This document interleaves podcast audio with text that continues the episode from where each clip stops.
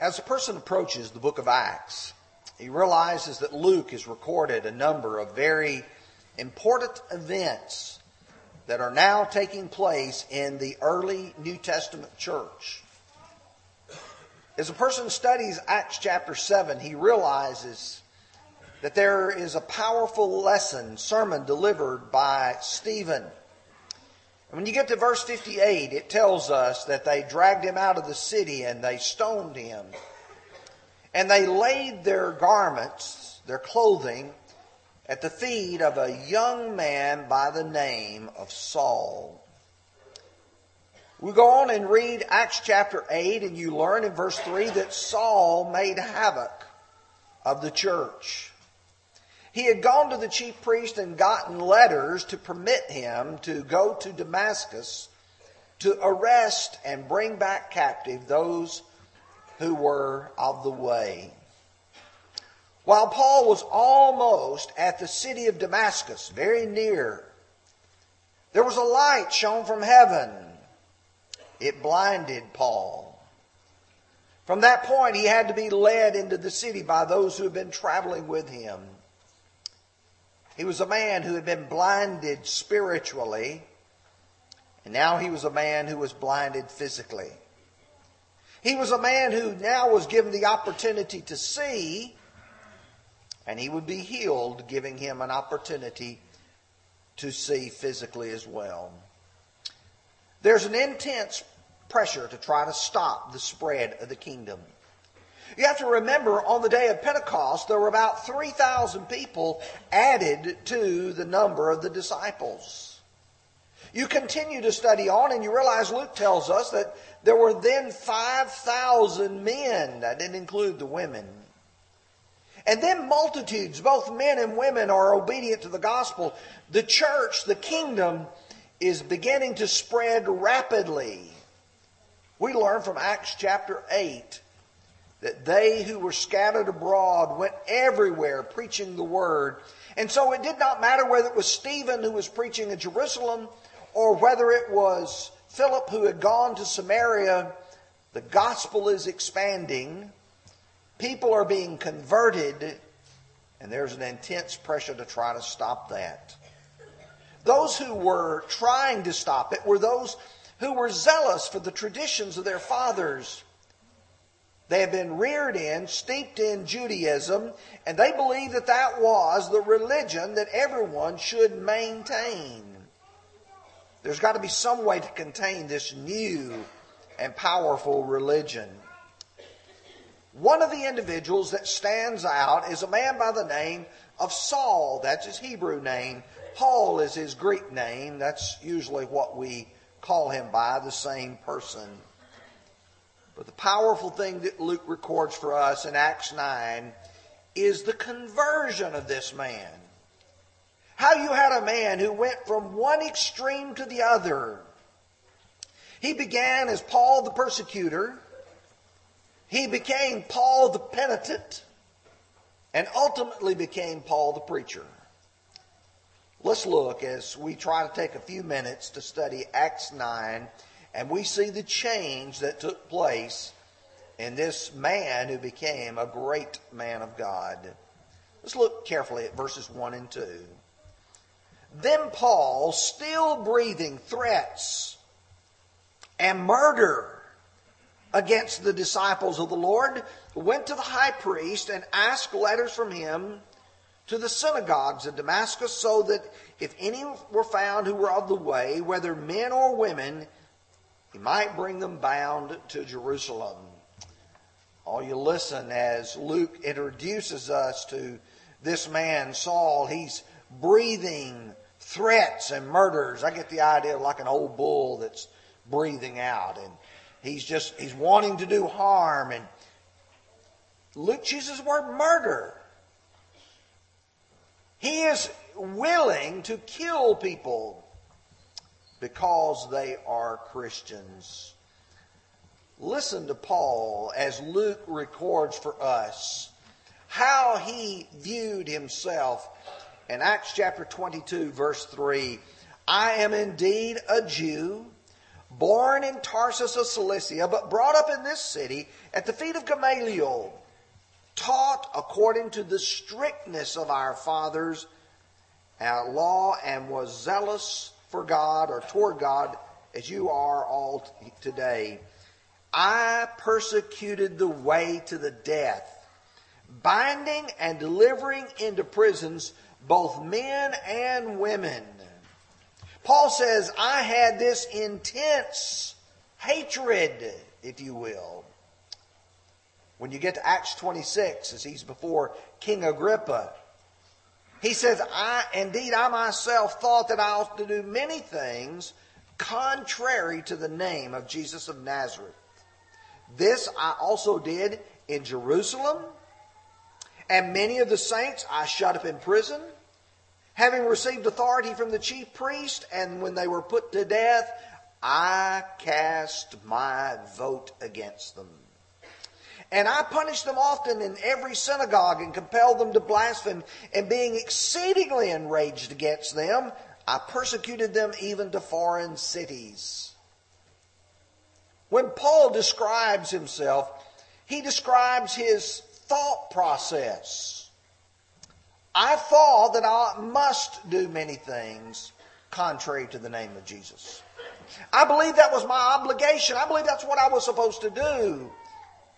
You know, I, I know people who are convinced of something even though they're wrong. And they believe that the right way to handle things is through violence, and that's exactly what Paul said that he did. And he said, uh, I want you to know, I, I, I was so enraged against them, I persecuted them even to foreign cities. On Wednesday evenings, we're studying from the book of Galatians in chapter 1, verses 13 and 14. For you have heard of my former conduct in Judaism, how I persecuted the church of God beyond measure and tried to destroy it. I didn't want the church to continue. I believe that Jesus was a fraud. I believe that his followers were dangerous. And he says, I was more zealous for the tradition of my fathers than many of my contemporaries. That's a very true statement. Paul was more intense than just about everybody else. And when you get to 1 Timothy chapter 1 and verse 13, he says, Although I was formerly a blasphemer, a persecutor, an insolent man, but I obtained mercy because I did it ignorantly in unbelief. Paul said, I didn't know the truth. I was a blind man. And that's why I was a persecutor, is because I was a blind man. But when you're studying Acts chapter 9, you realize that Paul's reputation preceded himself. You heard read just a few moments ago that Paul's supposed to go into the city and he will learn what he must do. The man that God chose to go to Paul was a man by the name of Ananias. And when God says, I want you to go to this man Paul, Ananias is a little bit reluctant to do so. Why? He said, Lord, I have heard from many about this man. How much harm he has done to your saints in Jerusalem. And here he has authority from the chief priest to bind all who call upon your name. Ananias said, Lord, I'm, I'm really afraid of this man. But God's going to send him anyway. Paul had pure, though misguided motives in all of Paul's life, everything that he did, he believed that he was doing the right thing. He would say in Acts 23, verse 1, looking at the council, Men and brethren, I have lived in all good conscience before God until this day. Why then was Paul a persecutor? Because Paul did not know the truth. Paul had believed a lie. Jesus was the Christ, and he was blind to that. And so Paul is the persecutor. And I might ask the question what if you had been Paul? What if you had been reared like he was in the city of Jerusalem? You've been trained to be zealous for the traditions of your fathers. What if you have seen all of this and you feel like it's my job to stand up and be counted here? That's who Paul was. But you see, Paul didn't stay the persecutor. There was something that changed in him. He became the Paul the penitent. Right after he had seen the Lord on the road to Damascus, and he was blinded, Paul is now going to go into the city of Damascus, waiting to hear what God will have him to do. You see, Paul, during this period of three days while he's there, has got to be pondering in his minds all the things he had done. He had blood-stained hands from the martyrs of people like Stephen. You know, you go back to Acts 7 verse 58 and you read that and you realize Paul is there holding the garments. Why is he holding? Get him. 1 Corinthians 15 verse 9, Paul would say, For I am less, or the least of the apostles, who am not worthy to be called an apostle, because I persecuted the church of God. When you look at all the other apostles, these were men who had started with Jesus, they had stayed with Jesus, but now Paul, he had been a persecutor. That had to go through his minds.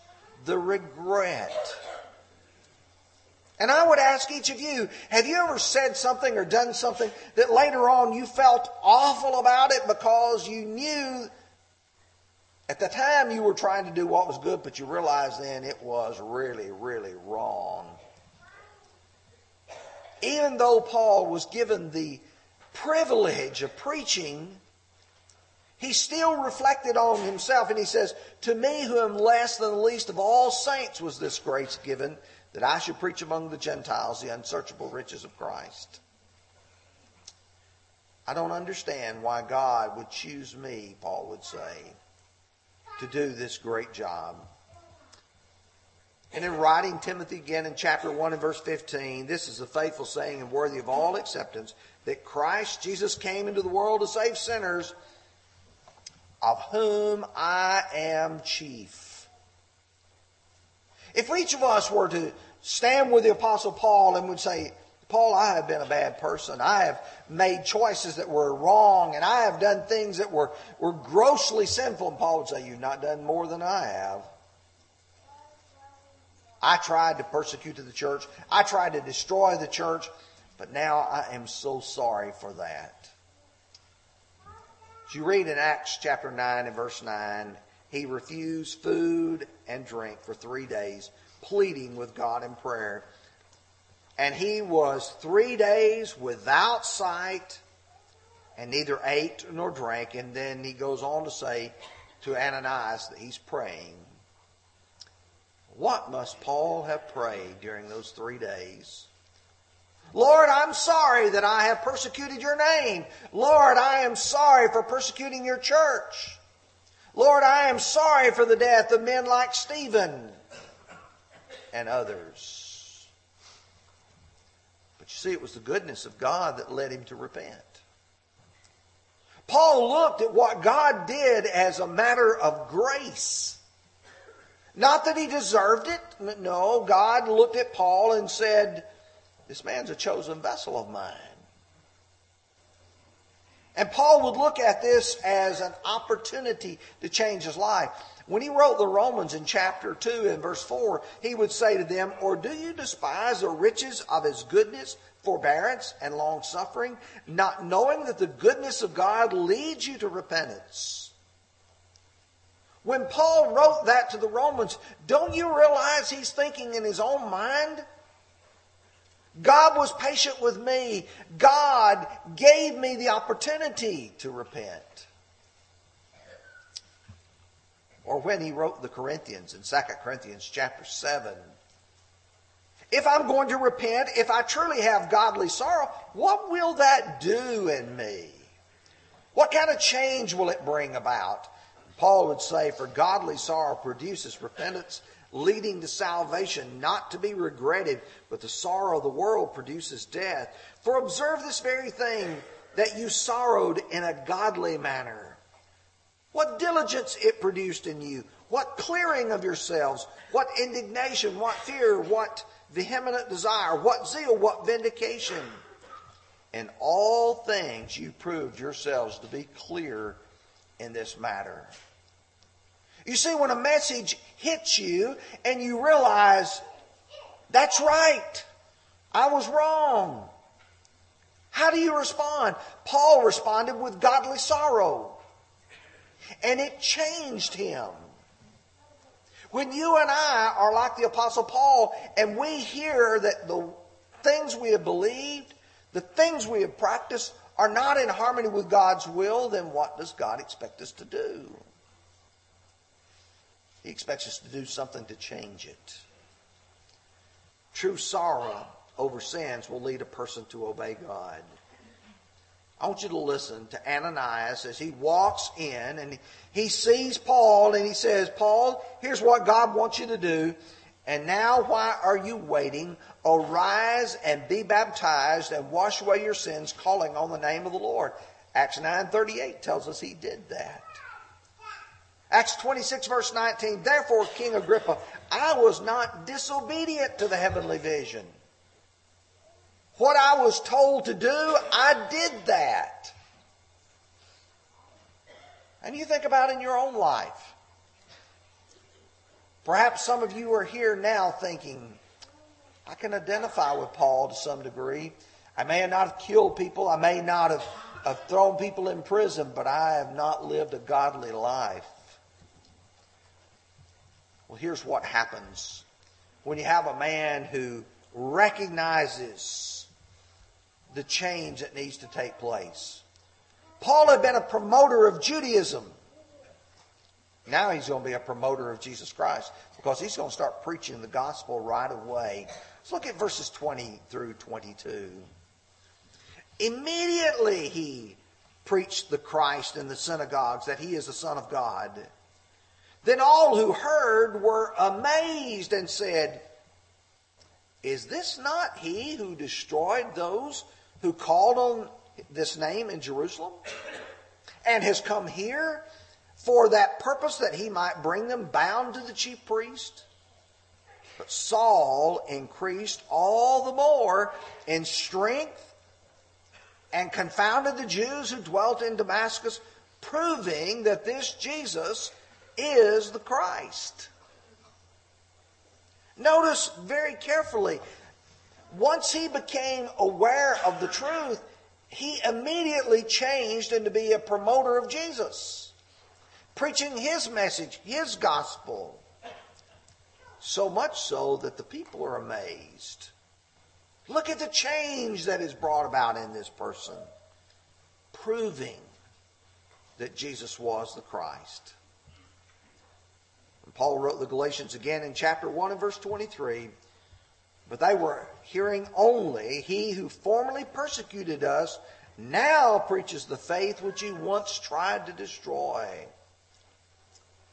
He has been against the truth, but now he is a preacher of the truth. What a change that takes place. You know, passionate people are good people. If you take a person who's passionate against something that is wrong or for something that is wrong, and then you persuade them of the truth, they'll become passionate for the truth as well. And that's exactly what Paul did. In 1 Corinthians chapter 15, verse 10, but by the grace of God I am what I am. And his grace toward me was not in vain, but I labored more abundantly than they all, yet not I, but the grace of God which was with me. Listen how Paul presents it now. He doesn't say, Look what I have accomplished. He said, It is by God's grace that I am what I am, that He's given me this privilege, He's given me this opportunity. And it is His grace that is with me that allows me to accomplish this. Paul's loyalty was now to the Lord. Who are you, Lord? Now he sees the truth. Jesus is Lord. He is the Son of God. Paul had become blinded by his own prejudices. Have you and I become blinded sometimes when we look and see the way we want things to be rather than the way that things really are? Have we become blinded to the truth that Jesus is Lord? And we do answer to Him. Oh, yes, there will come that day when you and I will stand before that great white throne. And each of us will answer for who we are and what we have become. Sometimes our loyalty is misplaced. We sometimes are loyal to our family. I was reared in this or I was reared in that. And we don't ask the question, what's true and what's right? We just assume that it is.